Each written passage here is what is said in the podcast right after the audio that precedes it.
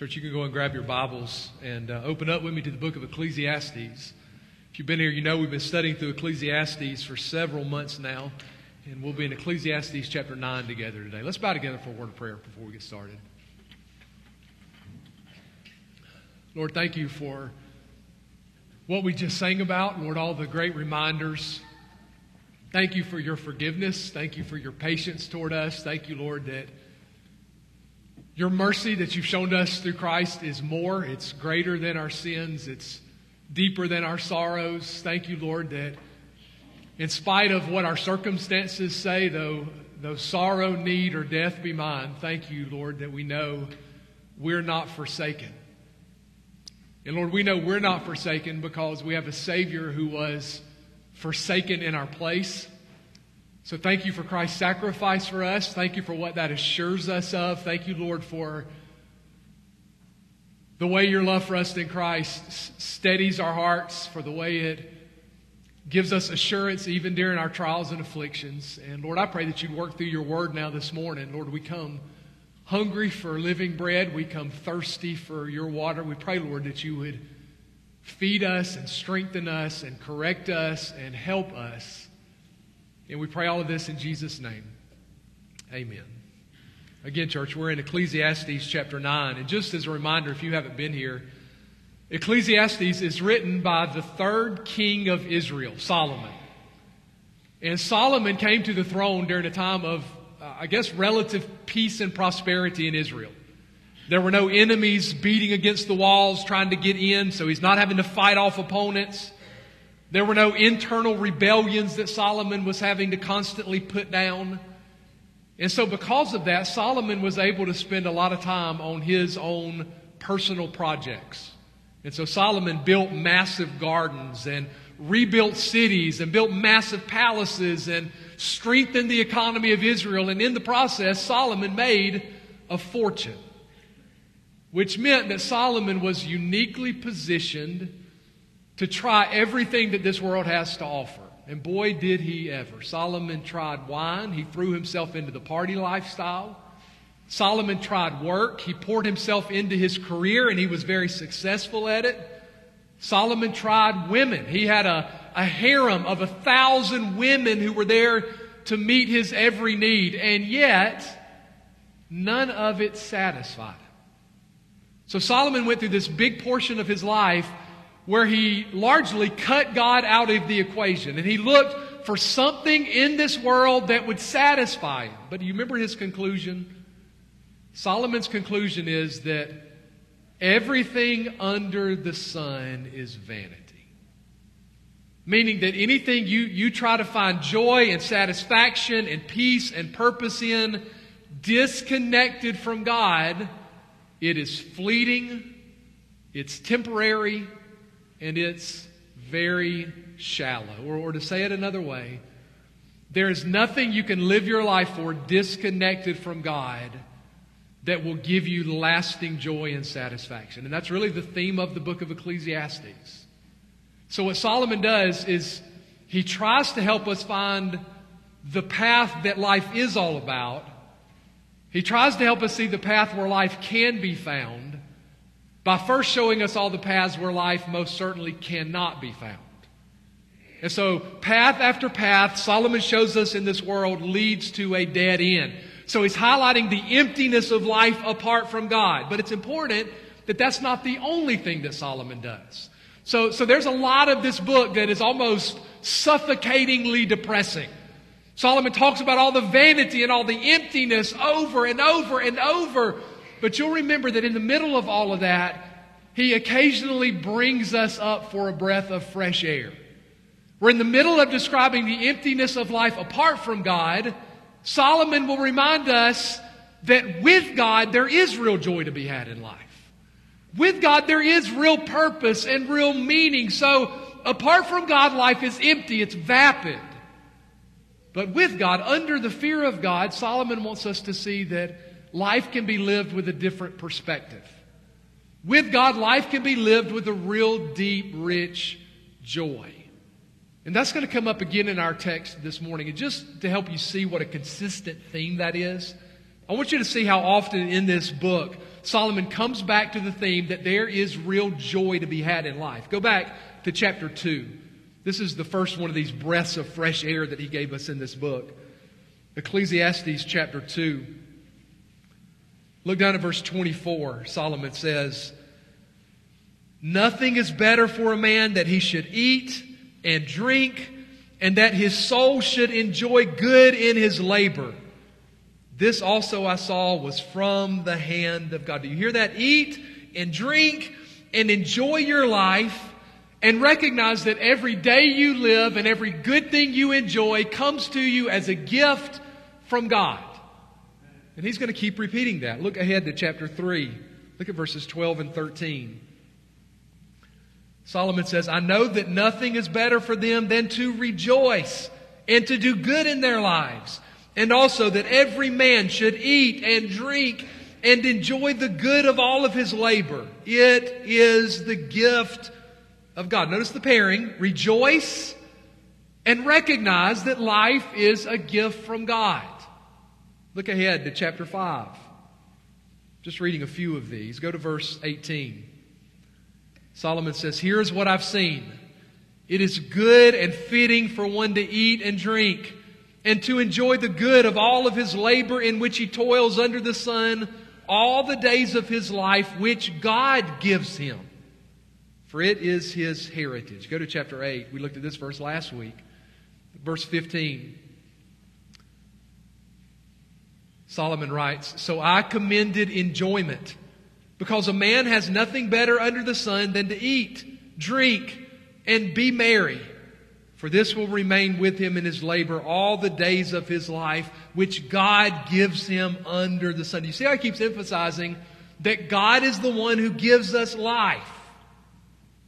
So as long as you try to live your life disconnected from God, you'll miss the real joy of it. It would be like trying to scuba dive disconnected from your air hose.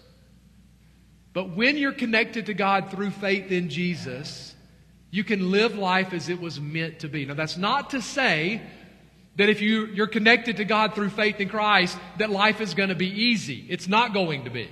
Solomon's going to make that point again in chapter 9 that life is filled with difficulties and life is filled with perplexities. So life is not going to be easy, but it can be meaningful. It can be rich. It can be joyful. And I want you to notice how that comes out this morning. So we're going to be in chapter 9 this morning. We're going to focus our attention on the first 12 verses of it. And follow along with me as I read all of it with you. Ecclesiastes 9, verses 1 through 12. Solomon writes, For I considered all this in my heart, so that I could declare, or it could be translated, examine, explain it all, that the righteous and the wise and their works are in the hand of God. People know neither love nor hatred by anything they see before them. All things come alike to all.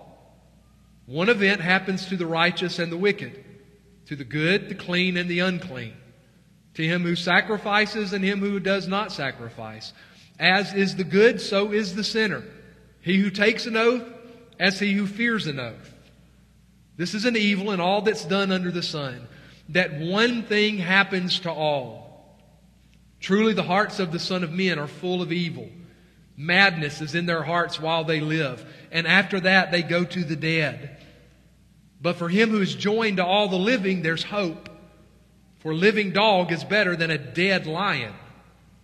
For the living know that they'll die, but the dead know nothing, and they have no reward, for the memory of them is forgotten. Also, their love, their hatred, and their envy have now perished. Nevermore will they have a share in anything done under the sun.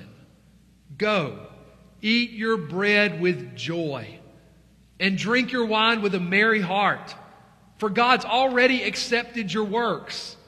Let your garments always be white, and let your head lack no oil. Live joyfully with the wife whom you love all the days of your vain life, which He's given you under the sun, all your days of vanity. For that is your portion in life and in the labor which you perform under the sun. Whatever your hand finds to do, do it with your might. For there's no work or device or knowledge or wisdom in the grave where you're going. I returned and saw under the sun that the race is not to the swift, nor the battle to the strong, nor bread to the wise, nor riches to men of understanding, nor favor to men of skill, but time and chance happen to them all. For man also does not know his time. Like fish taken in a cruel net, like birds caught in a snare.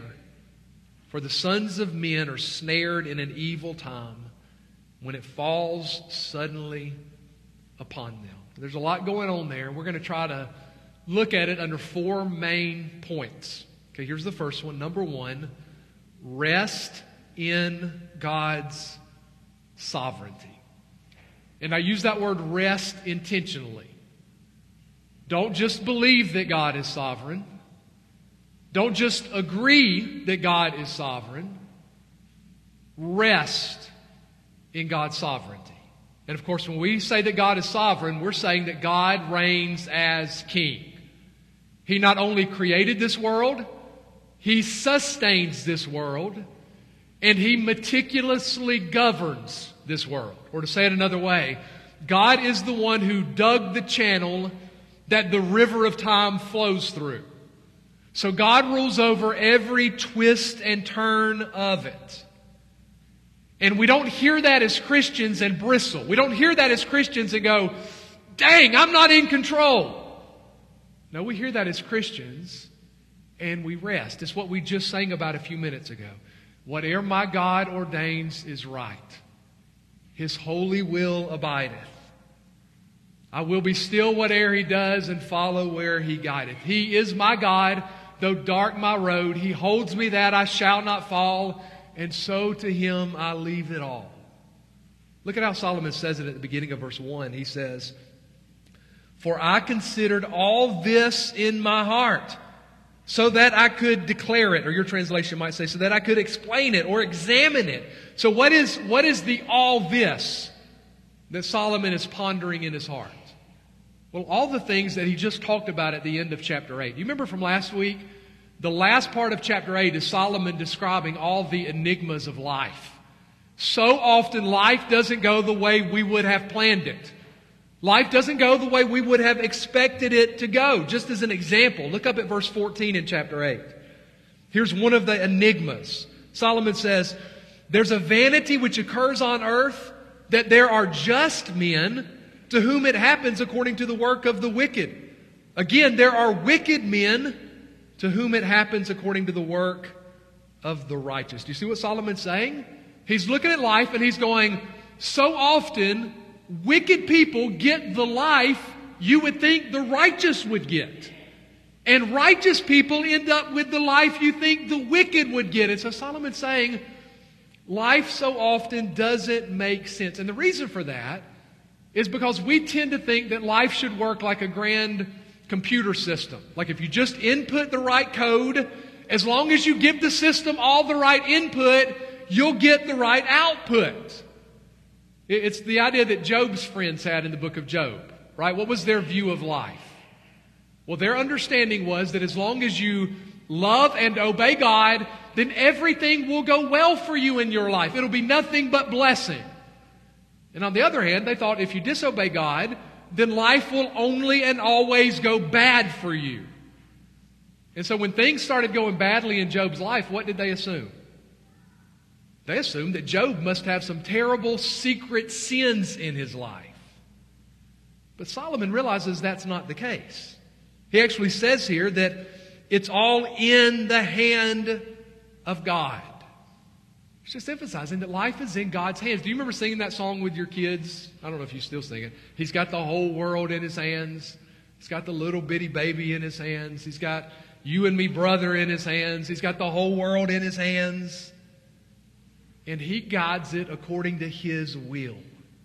Solomon even says, notice the phrase that the righteous and the wise are in God's hands. Meaning, it doesn't matter how much wisdom you accrue, it doesn't matter how much righteousness you think you attain, you can never regain control of your life. There's nothing you can do to manipulate the system. Make sure you hold on to that because that's the message that prosperity preachers are constantly trying to convince you of. Right? You'll hear this message all the time on TV that if, if you will just have enough faith and check enough religious boxes, you're guaranteed to have this sort of life. Check all the right boxes, and you're guaranteed to have an income of at least $200,000 a year and live in your dream home, and your kids will never get sick. It's the idea that Christianity is about finding the right formula. Christianity is about checking the boxes so you get all the things you want out of a good, easy life. That's not Christianity. Christianity is trusting in Jesus as the one who died in your place and rose from the dead. And so you trust not just your eternity into his hands, you trust your life in his hands. And you rest there. That's the first point. Rest in God's sovereignty. Here's the second one. Number two, I was never quite sure how to word this point. I'll have to explain it. Resist the temptation to interpret your circumstances. Look at what he says at the end of verse 1.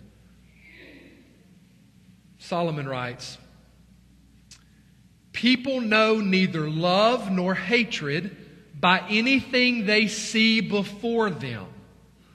All things come alike to all. Notice he says, You don't know love or hatred by what you see. What's the love or hatred he's talking about? What seems to be the, the love or hatred of God. And what Solomon is saying is, don't try to discern God's disposition towards you based on your momentary circumstances. Stop, stop thinking that you can read the tea leaves of your life. That you can evaluate your circumstances and use your circumstances to decide God's attitude toward you. Because the tendency then would be to think, hey, if everything's going well, God must be really happy with me. As long as things are going well in my life, look how much God loves me. But then when trouble strikes, the tendency is to think, why is God angry at me? When hardship strikes, the tendency is to think, why does God hate me now? And Solomon's just reminding us that you and I are not equipped to interpret our circumstances. If you try to shape your view of God based on your momentary circumstances, you will end up with a disfigured view of God. Because you have no idea what all God's up to in your circumstances. So we don't interpret God through our circumstances. We interpret God through His revelation. God has told us who He is. I don't have to read the tea leaves. God's told us what He's like. He's told us what His attitude is toward His people. Maybe one great example is the end of Romans 8, right? Neither death, nor life, nor angels, nor principalities, nor powers, nor things present, nor things to come, nor any other created thing can separate you from the love of God in Christ Jesus our Lord. So we don't try to understand God based on our circumstances. It's the opposite. We try to, we try to view our circumstances based on what we know is true about God. Yeah, this is hard, but I know God is good. This is hard, but I know God promised He is working everything toward my good. He intends to use this to make me more like Jesus, so I'm going to trust Him.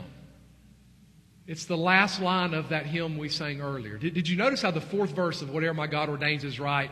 It, it's like a declaration. It is a statement of faith. That fourth verse says, Whatever my God ordains is right, here shall my stand be taken.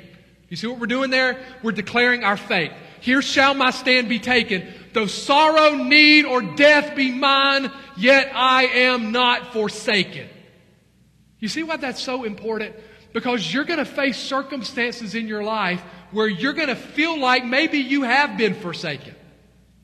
If you just look at your circumstances and rely on your churning emotions, you're going to convince yourself God has abandoned you. That God must not care. And what Solomon is saying is, is that's a lie. If you try to discern God's disposition towards you based on your circumstances, you will misunderstand God. Let me give you a couple examples of this from the Bible. Think of the story of Pharaoh in the book of Exodus. Okay, so Pharaoh is the king of Egypt. Egypt is one of the most prominent nations in the world at the time. So Pharaoh has more wealth and more power than just about any man on the face of the earth. So, for a man to have such wonderful circumstances as Pharaoh, he must have been highly favored by God, right? Because we know from the Bible, God raises up leaders and God tears down leaders. So for God to elevate Pharaoh, Pharaoh must have really been loved and favored by God, right? Now listen how God explains Pharaoh's elevation. Exodus chapter 9. This is God explaining Pharaoh's position to Moses. Verse 16, Exodus 9 16.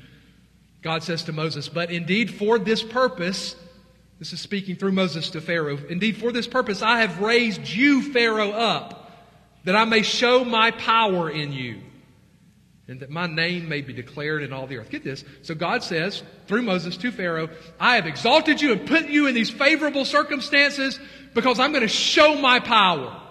How was God going to show his power in Pharaoh? You know the story? He was going to show his power in Pharaoh through judgment. God was going to unleash these 10 devastating plagues on Egypt and on Pharaoh's household. Eventually, Pharaoh's army was going to be swallowed up by the Red Sea. And so God is saying, He put Pharaoh on this pedestal on the world stage so that the whole world could see His downfall. And so that the whole world would see the terror of God's judgment demonstrated on Pharaoh and the whole world would tremble before God. So, if you looked at Pharaoh before that and you saw a man with wealth and in the lap of luxury and with power, and if you assumed that those circumstances meant he was highly loved and favored by God, would that assumption be right or wrong? That assumption would be wrong. Or let's look at it from the other side. Imagine walking into the city of Jerusalem on the day before Passover. And as you're coming into the city, you get caught up in a very emotional crowd and kind of swept along. And you decide you're going to make your way through this crowd to figure out what's going on. And so you weave your way through these people and you quickly realize this crowd's there because there's a crucifixion going on. And there are three men being crucified. But clearly, everyone's ire is focused on the man on the middle cross. He's the one they're hurling all the insults at. He's the one who has clearly already been put through the wringer. His body is torn to shreds from what was must have been a fierce beating. And you watch as this man is being hung, killed, naked in front of a crowd, crucified, the greatest insult imaginable on the eve of such a holy day as Passover. And everybody knows that the Bible says to have your body publicly displayed in death like that is the sign of someone being under the curse of God. And so, based on those circumstances, what would you assume God the Father's attitude is toward that man on that middle cross? And you would assume he must be really displeased with that man on that middle cross. Would you be right or wrong? What is the Father's attitude toward his Son? He said it earlier in the Gospels, didn't he? This is my beloved Son in whom I am well pleased. You mean to tell me someone who God is pleased with can experience circumstances like that? He, he wasn't hanging on that cross for his sins against God. He was hanging on that cross for my sins against God. It, it was my sin that held him there, we sing, until it was accomplished. But if you looked at that circumstance, you would assume that meant he's displeasing God. And you would be wrong. So if my circumstances are not a reliable gauge of God's disposition toward me, what is. Listen, as a believer, I do not look at my circumstances to evaluate God's disposition. I look to the cross to know God's disposition. God, God demonstrated his love toward us in that while we were yet sinners, Christ died for us. Jesus took the sins of his people on his shoulders and bore the wrath we deserve. So, so that the entirety of the cup of judgment that should be handed to you to drink was taken by Jesus and he drank every last drop of it. So if your trust is in Jesus, the cross is the final word about God's disposition towards you. If your trust is in Jesus, the cross is the ultimate final assurance of how God views you. Back to Romans 8. You remember the way Paul says it is if God is for us, who can be against us? And the point he makes right before that is if you belong to Jesus, listen to me. If you belong to Christ, if your faith is in Christ, God is permanently, irrevocably for you. So stop thinking you can read the tea leaves of your life circumstances and figure out what that means about God's attitude toward you. We discern God's attitude by what He has revealed. We see God's disposition toward His people fully at the cross. Now, let, me say this quickly. There's also a reverse to that. If your trust is not in Christ, if you've determined you're going to live your life for yourself, don't be so foolish as to interpret favorable circumstances as the sign that God's pleased with you. Don't interpret good circumstances as the sign that God must be happy with you. No, your circumstances are not a reliable God. Ezekiel says God is angry with the wicked every day. So be careful thinking your momentary circumstances are reliable grounds to evaluate God. That's the second point. Can't determine love or hatred, Solomon says, by what we see. Number three, we'll start covering some more ground. Recognize the universality and unpredictability of death. Verse 2, Solomon says, All things come alike to all. And here's an example. One event happens to the righteous and the wicked, to the good, the clean, and the unclean, to him who sacrifices and him who does not sacrifice. As is the good, so is the sinner.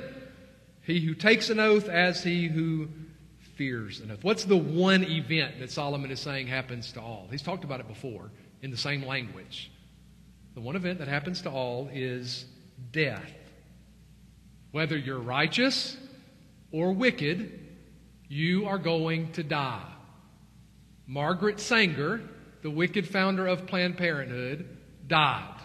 But so did Lottie Moon, the great Baptist missionary. Religious people die and irreligious people die. Um, Hugh Hefner died, but so did Jonathan Edwards. So the same event happens to all. He even says the man who takes an oath. That means the man who pledges his life and lives loyally to God, in the end, dies just like the man who does his best to ignore God. So here's what that means no matter what you do, no matter how you live, you are going to die. So you better prepare yourself for that reality. I just mentioned Jonathan Edwards' name. When Jonathan Edwards was 19 years old, I think I've mentioned these before, but when Edwards was 19 years old, he wrote out a series of commitments that he was pledging to live his life by.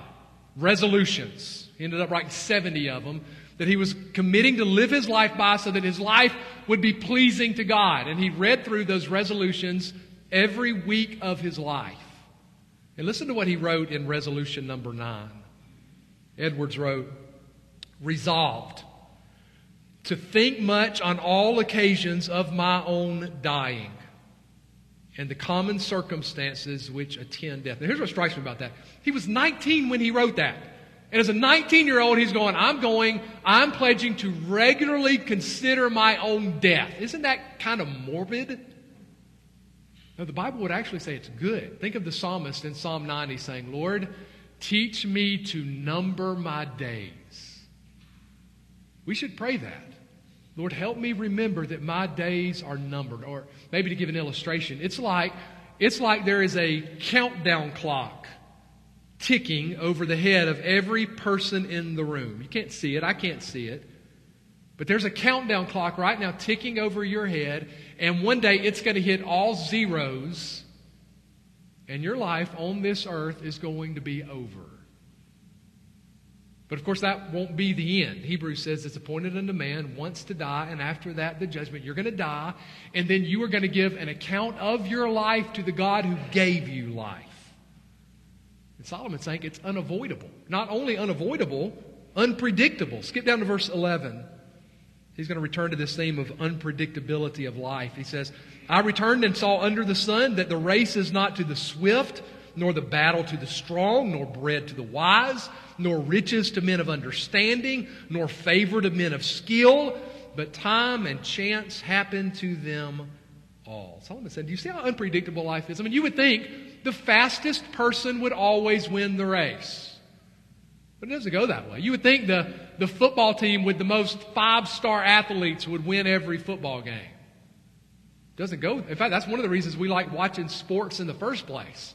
We like upsets. We like to root for the underdog. We just came this past week through the 30 something anniversary of one of the biggest sports upsets in history when this journeyman boxer who was a 42 to 1 underdog, Buster Douglas, knocked out Mike Tyson.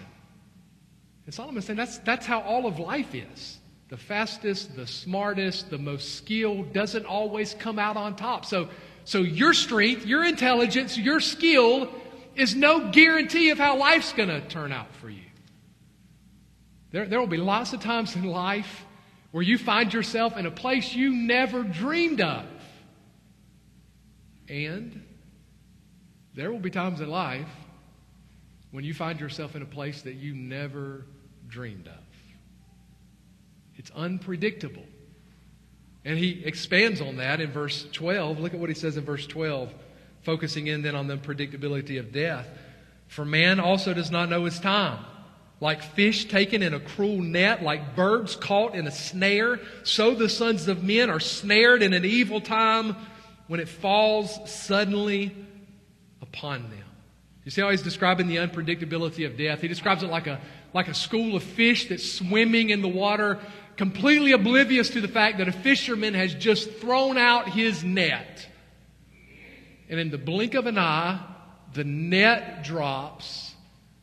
One of the fish is caught and his life is over. Meanwhile, there's another fish inches away that escapes the net and swims on. Or he says it's like, it's like a flock of birds hopping around on the ground looking for food, unaware that there's a snare that a hunter has set. And a dozen of them are hopping all around the snare, but it's one bird that happens to land in the snare. It's caught. Life's over. All the other birds fly away. And Solomon's saying that's how death comes. So often comes out of nowhere. You're, you're swimming along and then life turns upside down. And there's nothing you and I can do to insulate ourselves from the unpredictability of life. Go back to verse 3. Solomon says, This is an evil in all that's done under the sun, that one thing happens to all. Truly, the hearts of the sons of men are full of evil. Madness is in their hearts while they live. And after that, they go to the dead. You, you see how Solomon is describing that this is like the consequences of Genesis 3 in a nutshell. Solomon told us a few chapters ago that God made man upright. God put us in this world that was perfectly tuned to meet our needs.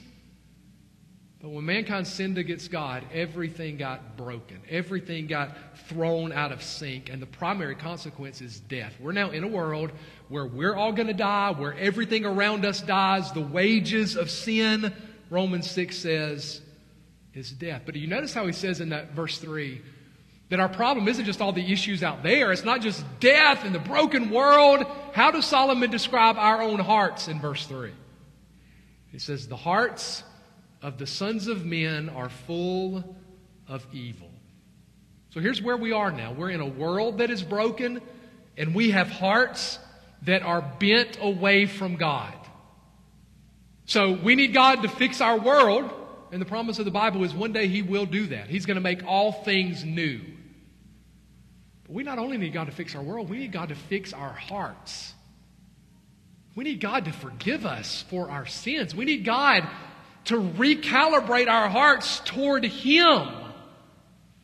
And that's what He does in salvation, right? It's the promise of the new covenant in the Old Testament. That not only will He wipe away their sins, but He'll come and He'll write His law on our hearts and He'll give us a new spirit. So we live with the promise one day God's going to make everything in the world new. But right now, through Christ, He makes us new. He forgives us. He makes us new creations. Then look at his description of death in verses 4 through 6. But to him who is joined to all the living, there's hope. For a living dog's better than a dead lion. For the living know that they'll die, but the dead know nothing, and they have no more reward, for the memory of them's forgotten. And their love, their hatred, and their envy have now perished. Nevermore will they have a share in anything done under the sun. He's just talking here about the finality of death. Once you die, your time here is over. And that's why Solomon says uh, a living dog is better than a dead lion. That's an unusual phrase. But remember, they didn't view dogs the way we do. They didn't knit sweaters for their dogs. They viewed dogs as scoundrels, mongrels. So, whereas lions were revered, dogs were despised. Yet, Solomon says, it's better to be a dog that's alive than a lion that's dead, or to maybe translate it to the human realm. Solomon's saying it's better to be the lowest pauper living than to be the most regal king in the world lying in a coffin.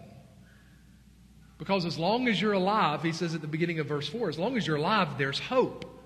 There's still time to turn back to God. As long as you're alive, there's still time to repent. There's still time to do something with your life that matters. But if you die apart from God, hope dies with you. Now, one of the things this helps with is this sort of eviscerates the sentimental view of death that is so often embraced by society. It's been said that we're in a culture that believes in justification by death. That it doesn't matter who you are. Once you die, well, he's gone on to a better place. No, not, not necessarily. There, there are lots of folks who die, and this life is the best that they'll ever know. Because if you die apart from your faith in Jesus, death is, not a, death is not a peaceful transition into glory. If you die apart from your faith in Jesus, death is the beginning of eternal judgment. Read the story of the rich man and Lazarus in Luke 16. When the rich man died, he, he did not peacefully transition to glory. He dies, and the next moment he is begging for one second's relief from his misery.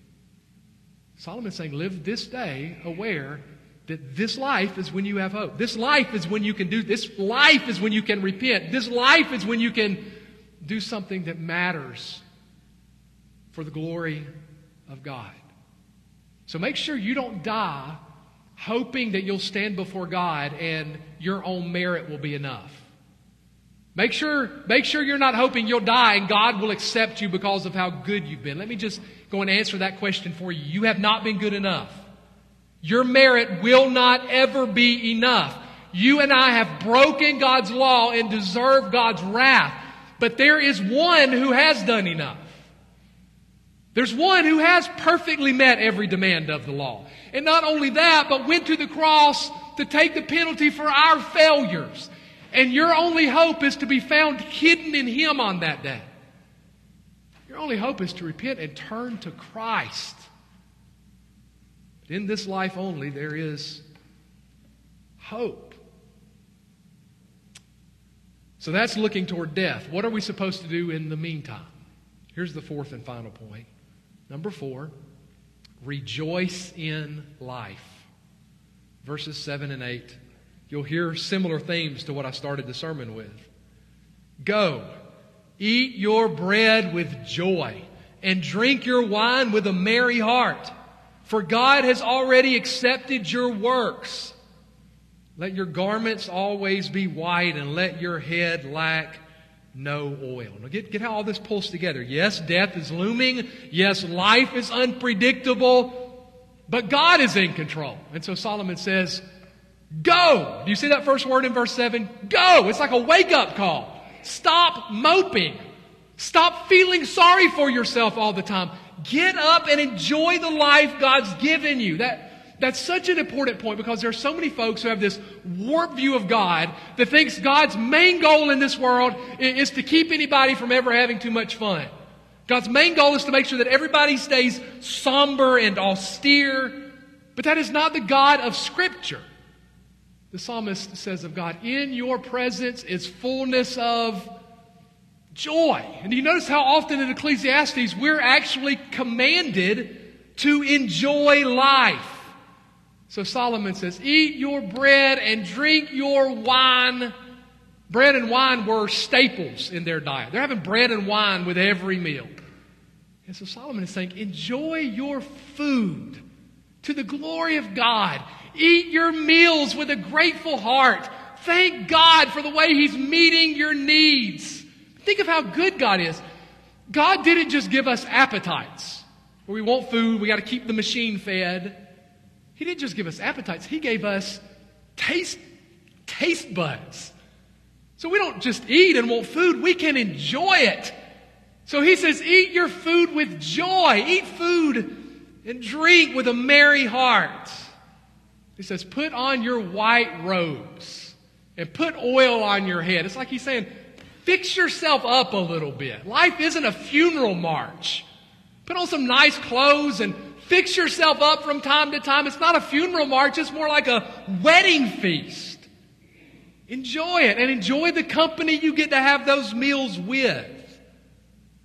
Through Jesus, God has accepted us. What in the world do we have to be so miserable about? You know, sometimes people have the idea that, man, the highest level of Christianity is to be, to be like a monk. If you can become a monk where you just uh, deny yourself of any enjoyment and deny yourself of any pleasure, that's real spirituality.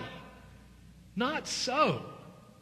God put us in a world filled with things precisely for us to enjoy to his glory. Listen to the way Paul says it to Timothy in 1 Timothy 4 4. For every creature, or creation, it could say, for every creation of God is good, and nothing is to be refused if it is received with thanksgiving.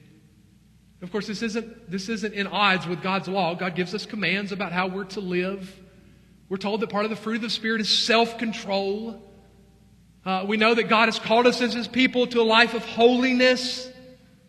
But listen, a holy life is not a miserable life. We have to be careful not to live like the religious leaders in Jesus' day. Do you remember how they acted? There, were very clear commands God had given Israel about what they were to do and what they were not to do. But then the religious leaders came along and added all of these layers of extra laws on top of it. So if God said, don't do this, well, they would say, well, let's build a fence way out here and say, don't do any of this stuff either. And so the whole religious life was, was about, well, how many steps can you walk on the Sabbath? I mean, it became this miserable, tedious slog. You might have, you might have been raised in a Christian context that was like that, where the primary measures of godliness were these extra biblical rules. It was all about having the right haircut, and Christians would never play cards, and Christians would never go to a movie theater. But we don't need to add to what God said. Live within the boundaries of God's Word. Don't violate your conscience. And within that, enjoy life to the glory of God. Verses 9 and 10. Live joyfully with the wife whom you love all the days of your vain life, which he's given you under the sun, all your days of vanity.